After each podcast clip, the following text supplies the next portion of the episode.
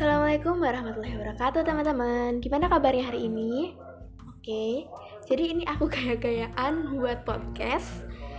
Dan selamat datang di podcast aku yang pertama. Oke, di pembahasan kita kali ini mungkin agak serius. Karena hari ini tuh mengarah pada kasus yang sekarang baru aja booming. Apalagi sih kasus yang buat kita harus jaga jarak sama orang-orang yang ada di sekitar kita? Teman kita, sahabat kita, atau mungkin pacar kita apalagi kalau bukan coronavirus disease 19 atau COVID-19. Kali ini aku nggak sendirian, aku ditemenin sama teman aku. Halo Sada. Hai, Gimana kabarnya? alhamdulillah baik. Udah bosan social distancing? Udah bosan. kita kita terakhir kali ketemu eh, kapan? UN ya? UN. UN. Dua mingguan, oke. Iya. Dua mingguan. Kita the point teman-teman.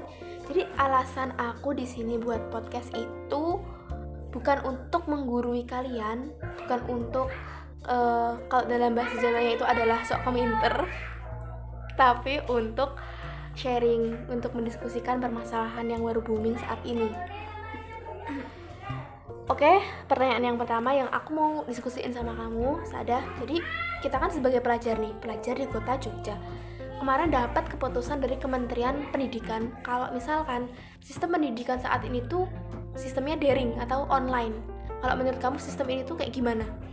Kalau menurutku sih ya ada baiknya, ada buruknya. Kalau baiknya ya kita bisa ngelakuin pembelajarannya di rumah, bisa bantu-bantu orang tua, bisa mengeksplorasi diri, melakukan hobi-hobi kita. Dan dilihat dari segi kesehatan pun cukup membantu kita agar terhindar dari virus corona. Karena kan apa-apa kita di rumah dan nggak bersinggungan langsung dengan orang lain. Tapi kalau dilihat dari pembelajarannya sih menurutku kurang efektif ya, karena kan kebanyakan guru itu memberikan tugas kepada muridnya tanpa memberikan penjelasan lebih dulu. Sehingga murid itu kan merasa terbebani ya dengan tugas-tugas yang diberikan. Apalagi kan sekarang orang tua yang diminta jadi guru di rumah, padahal kan nggak semua orang tua itu berpendidikan. Kadang tuh kasihan kalau anaknya tuh bingung ngerjain tugasnya tuh gimana, mau tanya orang tuanya nggak bisa, mau tanya gurunya tuh malah sungkan. Ya, maka dari itu teman-teman, emang pendidikan itu sebenarnya important banget gitu loh buat kita. Gak cuma laki-laki, tapi yang perempuan nih. Kita tuh eh, di rumah kan sebagai IRT ya, kalau misalkan seorang ibu kan pasti bakal jadi ibu rumah tangga. Ya secara ibu rumah tangga itu kerjanya kan banyak banget kan harus ngurusin rumah. Nah ini kita diminta untuk turun tangan langsung ngurusin pendidikan anak kita gitu kan. Kalau kita nggak punya bekal ilmu pendidikan, ya harus gimana dong? Ya kan pastinya kita tuh harus punya ilmu lah kalau apa walaupun hanya sedikit gitu kan jadi emang seorang ibu itu kalau di kondisi sekarang ini emang harus kerja ekstra buat jadi ibu rumah tangga belum lagi nanti kalau e, menjadi wanita karir dan harus ekstra juga buat didik anak kita gitu kan secara langsung. Ya biasanya dipegang sama guru di sekolahan ini kita harus megang secara langsung kayak gitu. Jadi inilah pentingnya pendidikan buat kita kayak gitu. Terus kan eh, keputusan dari pemerintah itu juga eh, untuk menghindari untuk memutus rantai penyebaran virus ini kan dengan cara social distancing. Kalau menurut kamu apakah social distancing ini tuh udah oh, metode yang tepat atau belum? Menurutku metode social distancing ini tuh cukup tepat ya karena kan dulu juga ada wabah yang yang banyak memakan korban juga kan dulu di zamannya Umar bin Khattab. Nah, namanya kan juga wabah taun kan. Nah, dia tuh untuk mengurangi penyebaran wabahnya itu dia melakukan isolasi. Nah, menurutku ya cukup tepat lah dilakukan di Indonesia. Tapi kalau kita lihat nih dari respon masyarakat di Indonesia, itu tuh nggak semua responnya itu baik terhadap social distancing. Dengan berbagai macam alasan, mereka tuh malah kayak menyepelekan hal ini gitu. Pendapat kamu kayak gimana dengan masyarakat yang seperti itu? Kalau menurutku itu eh, masyarakat itu kan menurutku terbagi menjadi dua ya. Ada yang berpendidikan, ada yang nggak berpendidikan. Mungkin yang berpendidikan dia bisa menerima arahan dari pemerintah dan langsung mempraktekannya. Tapi kalau yang nggak berpendidikan kayak orang awam kayak gitu kan, dia nggak tahu bahayanya virus itu apa. Nah, manfaatnya sos- social distancing itu apa? Kayak apa ya? Mereka tuh kurang wawasan sehingga mereka tuh terkesan menyepelekan hal tersebut kayak gitu. Mungkin emang udah ada kesalahan dari awal sih kita tuh. Di mungkin persiapan kayak sarana prasarana mungkin ada, cuman edukasi ke masyarakat itu yang kurang. Masyarakat kan awam ya terhadap virus ini. Apa sih corona? Corona ki opo sih gitu kan? Jadi masih agak awam gitu. Jadi mungkin edukasinya kurang gitu kan. Kurang secara dini. Jadi mungkin banyak masyarakat yang saat ini tuh bingung sebenarnya ini tuh apa gitu kan. Tiba-tiba kok suruh di rumah aja tiba-tiba ada lockdown ada karantina wilayah. Kan pasti mereka bingung kan masih tabu dengan hal itu gitu terus ada lagi nih kasus yang uh, yang bisa dilihat kayak tenaga medis itu tuh kan setiap harinya mereka uh, bersinggungan secara langsung dengan pasien yang positif corona. Begitu mereka balik ke rumah untuk sekedar menyapa keluarganya walaupun cuma jarak jauh kan kalau kita lihat di berita-berita itu mereka tuh bukannya diapresiasi, bukannya dijaga, tapi malah dikucilkan, malah diremehkan sama masyarakat sekitar kayak gitu, malah nggak diterima gitu, nggak diterima secara baik. Padahal mereka tuh udah berkorban, berkorban nyawa lah istilahnya untuk uh, mengobati pasien-pasien yang terkena positif corona itu. Menurut kamu kayak gimana tuh?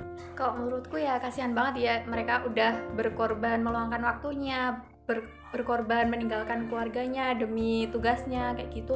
Malah pas balik ke lingkungan keluarganya malah dia dikucilkan. Bahkan nggak disapa sama tetangga tetangganya kayak gitu sih. Mungkin Indonesia ini banyak kan orang yang udah pinter tuh banyak banget.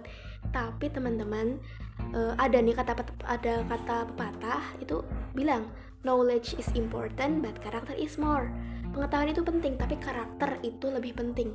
Jadi kalaupun tenaga medis itu udah jaga kita nih, udah jaga kita semua dari adanya virus itu.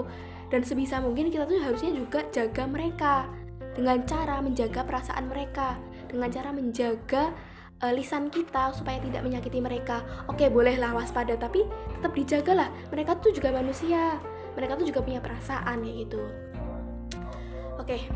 Terus dengan adanya social distancing ini ya, itu pasti akan berdampak langsung dengan beberapa sektor uh, di Indonesia. Salah satunya itu sektor perekonomian. Nah, menurut kamu dampaknya terhadap sektor perekonomian yang kena banget itu apa? Ya, kayak perekonomian menurutku tuh yang kena banget tuh kayak ke pedagang-pedagang kecil, kayak ke orang-orang yang menengah ke bawah kayak gitu misalkan ada tukang beca ada tukang bangunan kayak gitu kan mereka jadi nggak bisa kerja dan nggak punya penghasilan kayak gitu kan. Kalau misalkan buat masyarakat yang menengah ke atas mah uh, fine aja gitu loh. Mereka di rumah mereka dapat gaji nggak apa-apa gitu. Tapi buat mereka yang menengah ke bawah kan kasihan gitu loh. Dan apa ya buat Indonesia sendiri kan perekonomiannya kan juga tambah lemah kan kayak gitu. Jadi efeknya menurutku sangat besar sih. Di perekonomian ya?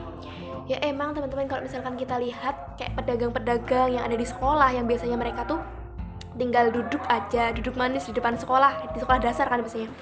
Tinggal duduk pasti nanti ada orang yang beli. Lah sekarang kalau misalkan sekolah libur bahkan sampai waktu yang belum ditentukan. Nah mereka tuh dapat pendapatan dari mana dapat pemasukan dari mana.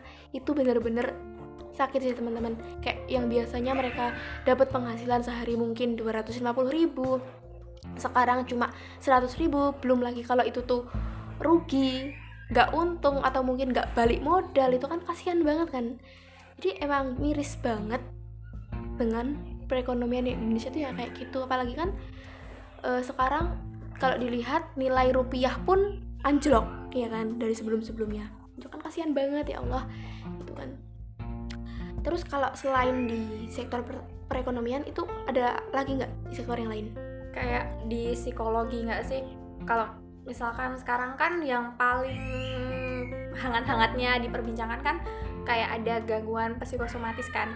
Nah dia itu kan kayak uh, apa ya sugesti negatif uh, ke dirinya. Kalau dia tuh kayak kena virus corona itu jadi tuh apa ya tubuh tuh kayak nangkap reaksi negatif itu sehingga tubuh tuh merasakan gejala-gejala yang mirip dengan si virus corona itu. Hmm, jadi kayak parno gitu ya? Padahal itu tuh cuma kayak panik cemas kayak gitu menimbulkan rasa curiga yang berlebihan gitu ya. Batuk sedikit dikira oh aku corona nih kayak gitu. Mungkin nih bisa bisa. Jadi emang perlu banget sih teman-teman kita pahami tanda-tanda dari awal tanda-tanda uh, positif corona itu kayak gimana. Emang perlu bener-bener kita pahami. Kayak gitu. Terus kalau dari dampak kayak pariwisata gitu ada Ya sama aja kembali ke perekonomian tadi kan jelas kalau semua tempat-tempat wisata itu ditutup jelas perekonomian kan semakin memburuk kan kayak gitu. Jadi emang dengan adanya wabah virus corona ini tuh nggak cuma menuntut kita untuk mengisolasi diri kita, tapi juga menuntut kita untuk mengisolasi isi dompet kita teman-teman karena nggak ada pemasukan, adanya pengeluaran, pengeluaran, pengeluaran terus. Dan sadar nggak sih kalau misalkan uh, karena sistem perekonomian di Indonesia itu bisa dibilang seret itu tuh bisa memunculkan aksi-aksi negatif dari masyarakat. Masyarakat yang awam kayak uh, memunculkan tindakan kriminalitas kayak pencurian dan lain sebagainya itu makin marak nggak sih? Karena ada virus karena saking nggak punyanya uang gitu. Ya emang setiap solusi setiap jalan itu tuh pasti ada resikonya dan gimana cara kita buat menanggapi itu? Itu yang paling penting sekarang kita tanemin. Oke lanjut. Uh, kalau misalkan ya aku kasih kesempatan buat kamu buat uh, kasih satu pesan aja buat teman-teman yang bakalan dengerin podcast ini. Pesan yang bakal kamu sampaikan yang bakal kamu tekankan itu apa? Pesanku ya jangan panik jangan cemas tapi tetap waspada ikuti arahan pemerintah. Ya tetap di rumah aja jangan kumpul-kumpul sama temen sama orang-orang yang dicintai gitu ya. Yang nggak penting gitu ya, ya yang yang yang nggak penting. banget gitu jangan keluar rumah tetap yes. di rumah kayak gitu. Tapi kalau untuk sekadar ke warung beli minum daripada kelaparan kan ya kan? Ya kita emang harus keluar. Lah kalau nggak keluar kita belinya kayak gimana gitu kan? Jadi tetap waspada tapi uh, boleh keluar untuk memenuhi kebutuhan hidup. Tapi kalau untuk hal-hal yang kayak nggak penting kayak nongkrong nongkrong itu dikurangi dulu lah. Bukannya melarang bukannya mau nyeret men, apa nyeretin nyeretin menghambat, menghambat perekonomian. Hmm, bukannya mau menghambat perekonomian Indonesia tapi sekedar untuk waspada gitu kan. Boleh keluar tapi untuk hal-hal yang penting aja. Terus kalau misalkan kita nerima berita dari media-media. Itu kalau bisa difilter lah teman-teman. Di kita cari tahu sampai akar-akarnya. Sumbernya dari mana siapa yang menyebarkan berita itu siapa yang mengutarakan pendapat itu. Kita emang bener-bener harus cari tahu karena bisa aja media itu yang buat kita resah buat kita gelisah. Itu tuh biasanya dari media-media yang menyebarkan hoax. Kayak gitu. Jadi emang pesan yang perlu ditekankan tuh itu Oke teman-teman, uh, mungkin cuma ini yang bisa aku sampaikan. Oh ya, ini kita udah mau masuk bulan Ramadan. Semoga di bulan Ramadan nanti kita dijauhkan dari virus ini Amin. dan semoga kita mendapatkan semua keberkahannya Amin. dan selalu ada di uh, ridhonya Allah. Amin. Oke, segitu dulu. Wassalamualaikum warahmatullahi wabarakatuh. See you teman-teman.